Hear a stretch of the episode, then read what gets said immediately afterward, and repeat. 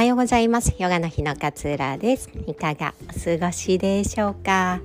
えー、今日のお話は言葉にすることの大切さというのをお話ししたいなと思います。久々にねこう書いていて涙したジャーナリングがあったのでその話をシェアしたいなというふうに思います。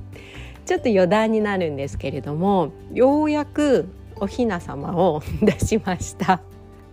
ようやくねもうあと少ししか飾れないじゃんって娘に言われたんですけれども。なんかおひな様って3月3日、えー、通り過ぎて飾っているとお嫁に送れるよとかっていう迷信がありますよね。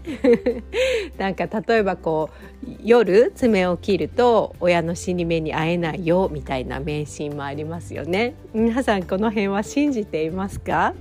私は、まあ、迷信だなって分かってるんだけれども分かっているんだけれどもやっぱり片付けちゃうし夜どうしても爪切った時になんかちょっとその迷信がよぎっていや今まで何回も切ったことあるしなとかって思うんだけれどもなんかちょっと引っかかるみたいなことがあるんですよね。でこの迷信もね、まあ、信じる信じないは別としてやっぱり結構こう思い込みにつながるもんだなっていうのを思っていて、まあ、迷信って昔から伝わることだから親からも言われるし、えー、なんかそのテレビからも聞いてたりするし親はそのまた親からきっと こういう話って受け継がれているから、まあ、代々受け継がれているしすごくすごくこう根っこの話だったりするので結構自分の中でこう思い込みになるよなっていうふうに思ったんですよね。でジャーナリングしていくと結構自分の思い込みに気づくことが多くなるんですよね。で思い込みに気づいた時に私なんか結構こう笑っちゃうんですけど あこんなこと私ずっと思い込んでたんだってだからストレスを感じてたんだとかっていうふうにはっと気づかされることがあるんですよね。でこの迷信も結構思い込みにつながってるなーなんていうのをねそんなことをあのお雛様のことを通して考えたりしたんですけれどもなんかちょっと引っかかるなとかなんかこのことを受け入れる時になんか自分の中でちょっとこう抵抗感があるなとかっていう風に感じる出来事ってあると思うんですけれども是非ねそんな時はジャーナリングをおすすめしたいです。できっとその根っこにはね思い込みやこうでなければならないっていう自分のえー、精神みたいなのが見えてくるんじゃないのかななんていうふうに思ったりしました。で、えっと、今日のねお話余談が長くなりました。今日のお話に戻るんですけれども久々にねこう涙を流したジャーナリングがあったのでちょっとシェアしたいなというふうに思っています。本当にね言葉に残しておくことってやっぱり大切だなっていうふうに改めて思ったので今日はお話ししたいなと思いました。あの私の先生のねジャーナリングでお題が出てで私も、えー、生徒としてね書いたジャーナリングなんですけれどもあの一番初めに自分のこう人生の中でこうこの言葉を言われたから私は変わったとかこんな人と出会えたから私の人生は変わった。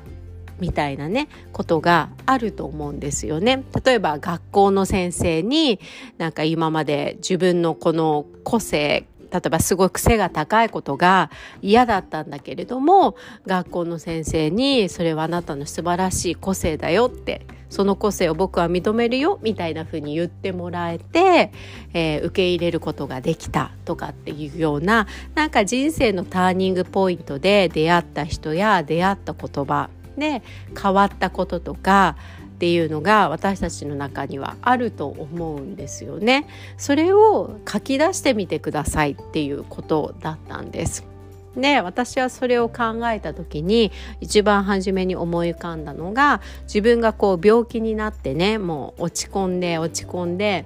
もう何にもする気になれない何にもすることができなくなってしまった時に病院の先生からあなたみたいなこう健康に携わっている仕事をしている人が病気になって復活していく姿を周りに見せることはとっても意義があることなのよっていうふうに言われたんです。でそれを聞いてあそっか。って今まではこう健康に携わる仕事をしていたのに病気になってしまったことがすごく受け入れられなくて恥ずかしいなと思っていたんだけれどもそっから復活していく姿を見せればいいんだ。っていうふうに思えたんですよね。それが私のこう思い出し思い出した時にね一番人生をこう変えた言葉だなっていうふうに思ったんです。でそれを書き出したんですね。で最後にその言葉を受けて私はこんな風な人生を生きてってるよありがとうっていうお礼の手紙を書きましょうとまあ別にそれを出すわけでもないし見せるわけではなかったとしても自分の心の中でねあのおめありがとうって思う時はあったかもしれないけれども、まあ、いろんなね、えー、いろんな生活を送っていく上でやっぱり忘れがちになってしまうから改めて文章にしてお礼の言葉をここに書き留めておきましょうっていう、えー、ジャーナリングだったんです。で私はその言葉を受けて今こうしてね、えー、マインドフルネスをお伝えするような、えー、仕事を展開したりとか、えー、アイルベーダを通してね健康って本当の健康って何なんだろうっていうのをねお話しするような講座を、えー、作らさせていただいたりしているよってあの言葉があったから前を向けました。ありがとうみたいなね言葉を、えー書き残したんです。でね書きながら今までそういうふうに何度も振り返って感じることはあったんだけれどもちゃんと文章に残してそれをこう改めて読んでみるともう涙が止まらなくなったんですよね。なんかこうやって一人でね私はあの自分一人で生きているようなつもりになっていたけれどもやっぱり周りの人に支えられて周りの人の言葉とかに勇気づけられて今の自分がいるなっていうことを改めて感じることができたとてもなんか素敵なジャーナリングだったんです。ぜひね皆さんはあの書き留めるっていうことを行ってもらいたいななんていうふうに思って今日はシェアをさせていただきました。まあ、このジャーナリングはね特に思い込みがとかっていうのをね探るようなジャーナリングではないんですけれどもすごくこう心が浄化された、えー、感覚があってそのいただいた言葉を無駄にしないように生きていこうとも思ったし自分もそういう言葉を与えられるような、えー、人になっていきたいななんていうことを強く思ったジャーナリングでした。で、えーと、ジャーナリングでやっていると私の講座何度か受けてくださった方もえ続けようと思ってやるんだけれどもだんだん何を書いていいか分かんなくなってしまうとかっていうね、えー、言葉も多く聞かれます。これね結構コツがいるというかやっぱり実践なんですよね書き続けることがすごく大切だったりします。でもどうやって始めていいか分かんないなっていう方のためにねジャーナリングの集中講座っていうのを用意しました。2ヶ月半にわたって5回のジャーナリングを一緒に進めていきたいなというふうに思っています。で毎回ジャーナリングをね提出していただいて、私の音声によるフィードバックをさせていただきますので、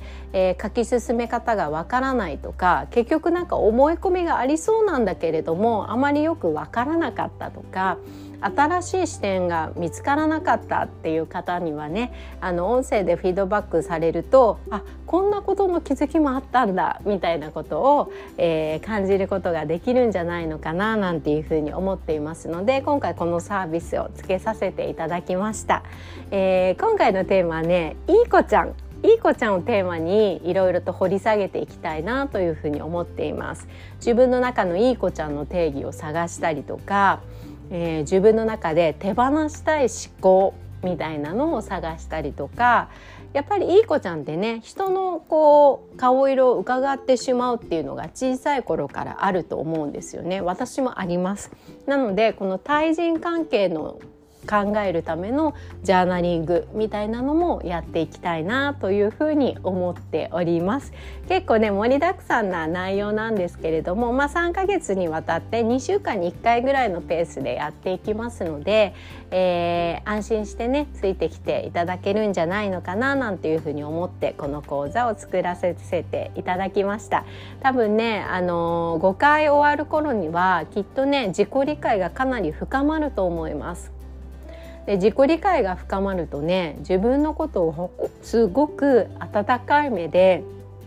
見れることができるようになるんですよね。人によっては自己理解が深まると嫌な自分を見てしまうようで怖いっていう方もいらっしゃるんですけれどもノーです。それは自信を持ってノーと言えます。むしろ自己理解が深まることで私よく頑張ってるじゃんって私よくやってるじゃん私のこの性格意外と可愛いじゃんそんな風なね、えー、気持ちで受け止めていくことができるというふうに私は自信を持って言えますのでぜひぜひ自己理解を深めて自己肯定感を高めるきっかけにこのジャーナリングの集中講座使っていただきたいなというふうに思っております。